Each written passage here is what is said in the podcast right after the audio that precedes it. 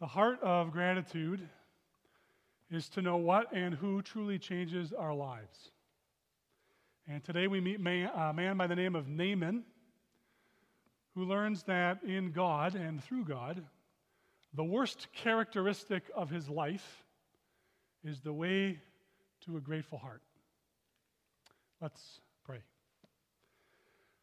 Gracious God, we thank you for so many things. We've had the opportunity this morning to participate with each other in uh, naming some of those from family and friends, from opportunities to uh, use our talents and abilities, things like pets, trips, the beauty of your world. We are also grateful for your word. For in it we are taught about who you are. And most importantly, we are we learn of Jesus, your son. And as we spend some time in your word this morning, may the spirit that is moving among us open our hearts, our eyes, and our ears to hear you speak. We pray in Christ our Lord. Amen. Love for you to follow along. Uh, 2 Kings chapter 5. You can uh, grab the Bibles from the seats in front of you or follow along up on the screen or uh, perhaps you like to use your phone. Uh, but we're going to be reading the first uh, 19 verses of 2 Kings chapter 5.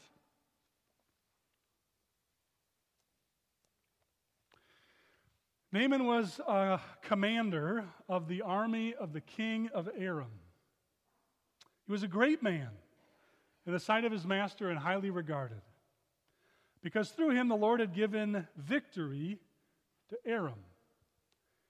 He was a valiant soldier, but he had leprosy. I want to pause there for a couple of reasons. One of them is that we learn a lot about Naaman in this first verse. He's not only a commander of the army of the king of Aram, which is the enemy of Israel, he's also extremely successful. And the reason he is successful is that God has made him successful. Which is to say that in 2021, if there is a commander or someone in power that we do not like or who is making our lives difficult, it may just be that God has put them there on purpose to change our heart. God is the one who has given victory to Naaman.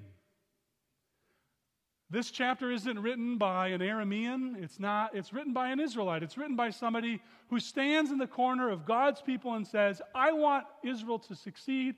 I want Israel to do well. I want to see the people of God rule the world. And yet, the author that tells us this story makes very clear God is on Naaman's side.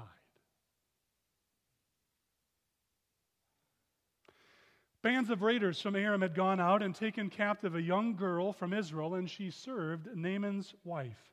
She said to her mistress, If only my master would see the prophet who is in Samaria, he would cure him of his leprosy. Naaman went out to or went to his master and told him what the girl from Israel had said. By all means go, the king of Aram replied. I'll even send a letter to the king of Israel. And so Naaman left, taking with him 10 talents. Footnote below says about 750 pounds of silver, 7, or 6,000 shekels of gold. Go down to the footnote. Shekels, that's about 150 pounds of gold, and 10 sets of clothing. The letter that he took to the king of Israel read With this letter I'm sending my servant Naaman to you so that you may cure him of his leprosy. As soon as the king of Israel read the letter, he tore his robes and said, Am I God? Can I kill and bring back to life? Why does this fellow send someone to me to be cured of his leprosy? See how he is trying to pick a quarrel with me. When Elisha, the man of God, heard that the king of Israel had torn his robes, he sent him this message why have you torn your robes? Have the man come to me, and he will know that there is a prophet in Israel. So Naaman went with his horses and his chariots and stopped at the door of Elisha's house. And Elisha sent a messenger to him Go wash yourself seven times in the Jordan, and your flesh will be restored, and you will be clean, cleansed.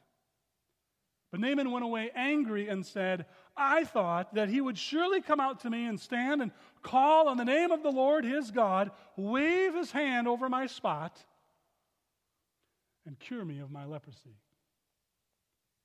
Are not Abana and Pharpar, the rivers of Damascus, better than all the waters of Israel? Could I not wash in them and be cleansed?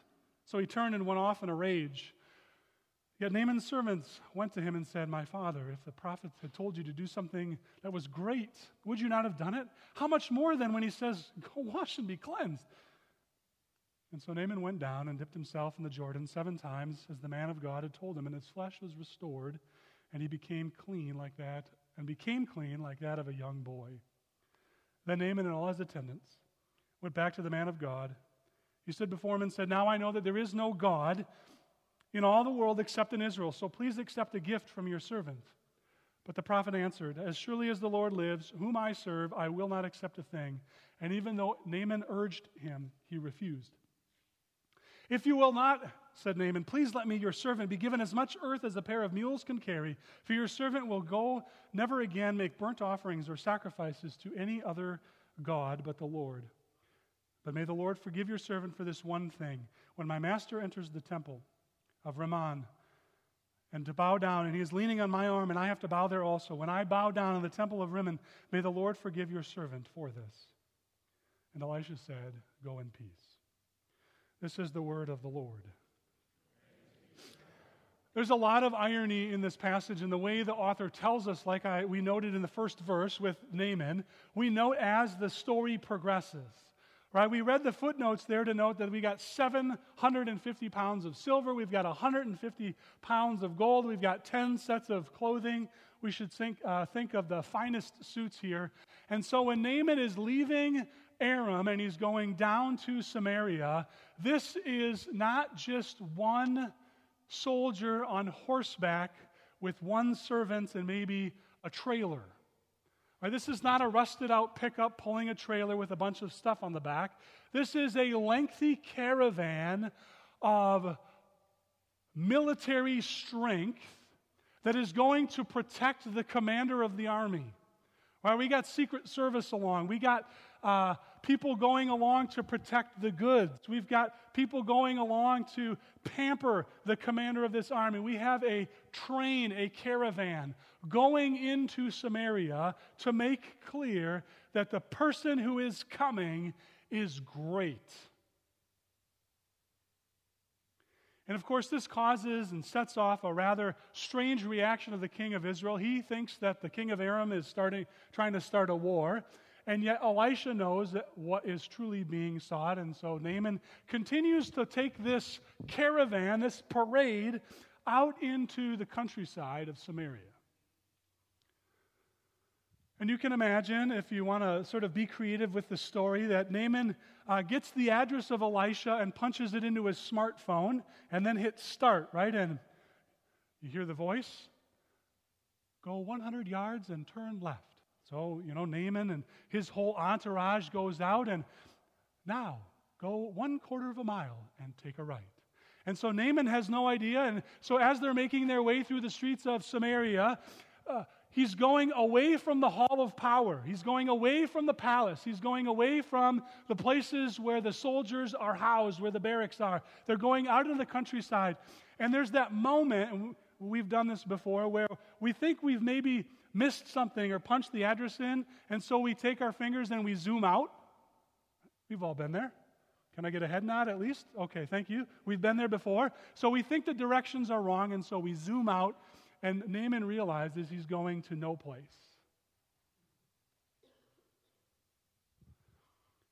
And so Naaman arrives, and this entire circus with him stops. We can imagine that Naaman gets out walks up to the door and maybe has the servant knock or ring the doorbell for me. And Elijah, or excuse me, Elisha, doesn't even answer the door.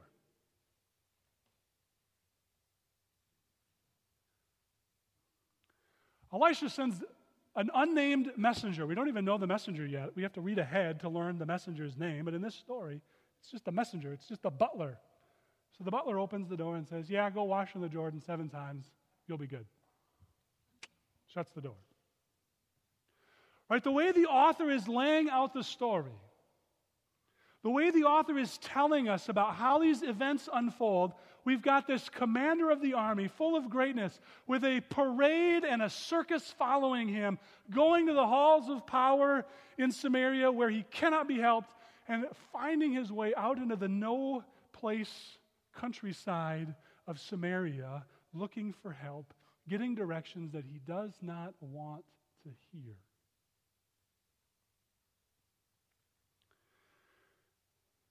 Now, this text, in many ways, has everything to do with Thanksgiving for two reasons. One, if we imagine ourselves to be great, we cannot be thankful because we imagine we deserve it. If we are impressive and imagine that the world revolves, maybe we don't say that, but we picture that it does. And the way that we live imagines that it does, we can't be grateful. Look at Naaman's response. If you have your Bible open, you can hear it. Naaman is angry in verse 11. I thought he'd surely come out, call on the name of the Lord, and wave his hand over the spot. What Naaman wants is for Elisha to meet his circus of a caravan with some incredible show of religious power. Right? He wants Elisha to come out in the robes and sweep things aside and say, We are going to pray.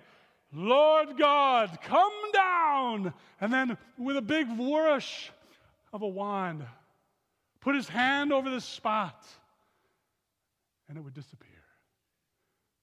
But that's what Naaman imagines that somehow he deserves to be healed with a flourish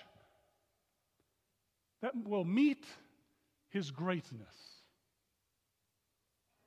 And God, through Elisha, is not just after the cleansing of the skin, but of the heart and so must undermine the pride to bring humility.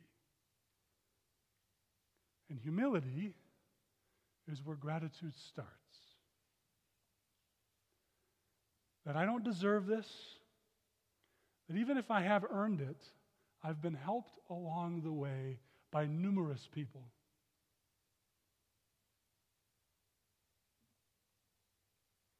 But there's a second thing, and we hear it in the second response of Naaman in verse 12. Elisha tells him to go wash in the Jordan, and Naaman's immediate response is to question the choice of water.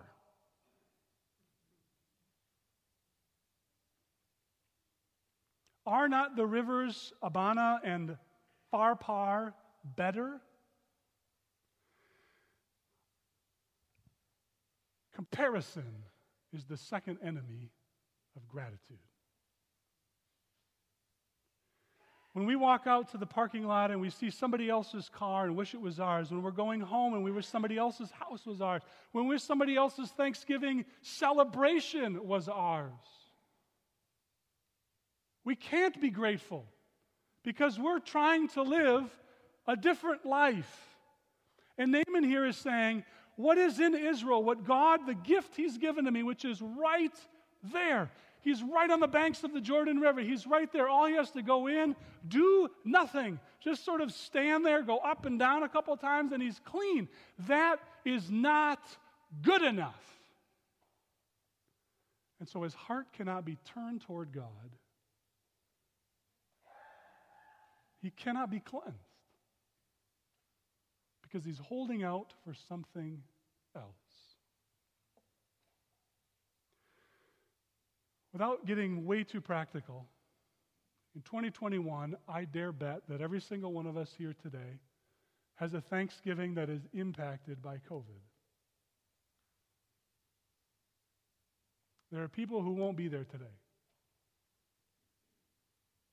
Some of them have died. Maybe not from COVID, but this last year.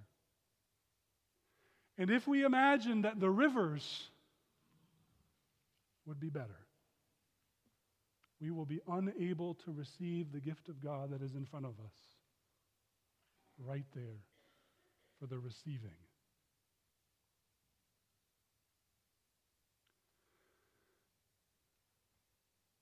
And it takes some bold words from the servant to sort of snap Naaman back to reality and just bring into 2021 what the servants say. Right, we hear the servants say, My father, if the prophet had told you to do some great thing, would you not have done it? How much more when he says, Wash and be clean? What they're really saying is, You've got something great right in front of you. It's a good thing. Just to receive it. Just accept it. It may not be the ideal, it may not be the pristine waters of the spa back home, but God has given you this to make you whole. And the challenge for some of us this morning, when we think about Thanksgiving, are those two challenges.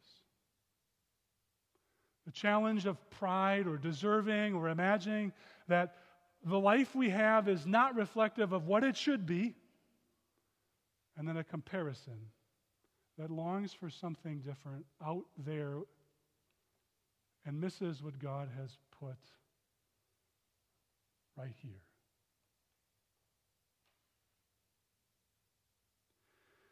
But notice what happens when Naaman accepts, even begrudgingly, the gift of God in front of him.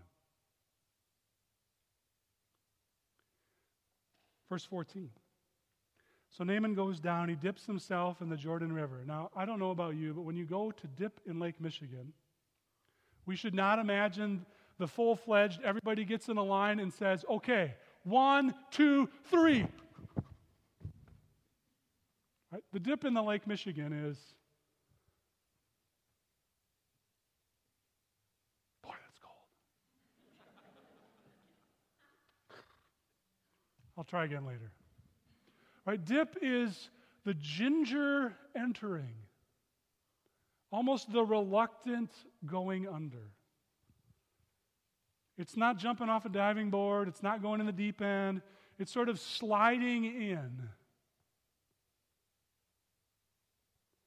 And yet, what Naaman finds, even without sort of the wholehearted embrace of the gift of God, isn't that fascinating? God doesn't demand that Naaman stretch out his arms and go in diving, cannonball, enthusiastic. God just says, Go. Receive the gift how you can.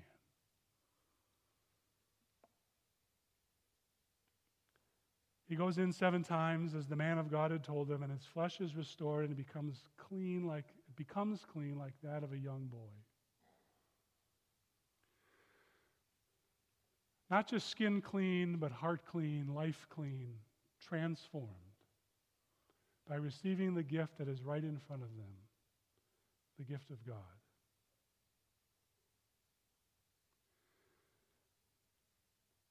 It's such a different way to live to receive the gifts of God. The truth is that we want to be around those kinds of people. We know who they are, where their hearts are always full. And it's not going the way that they wish. It's not what they want. They really would prefer something else. But they have accepted and realized and maybe even fully embraced the gift of God right in front of them that is their life.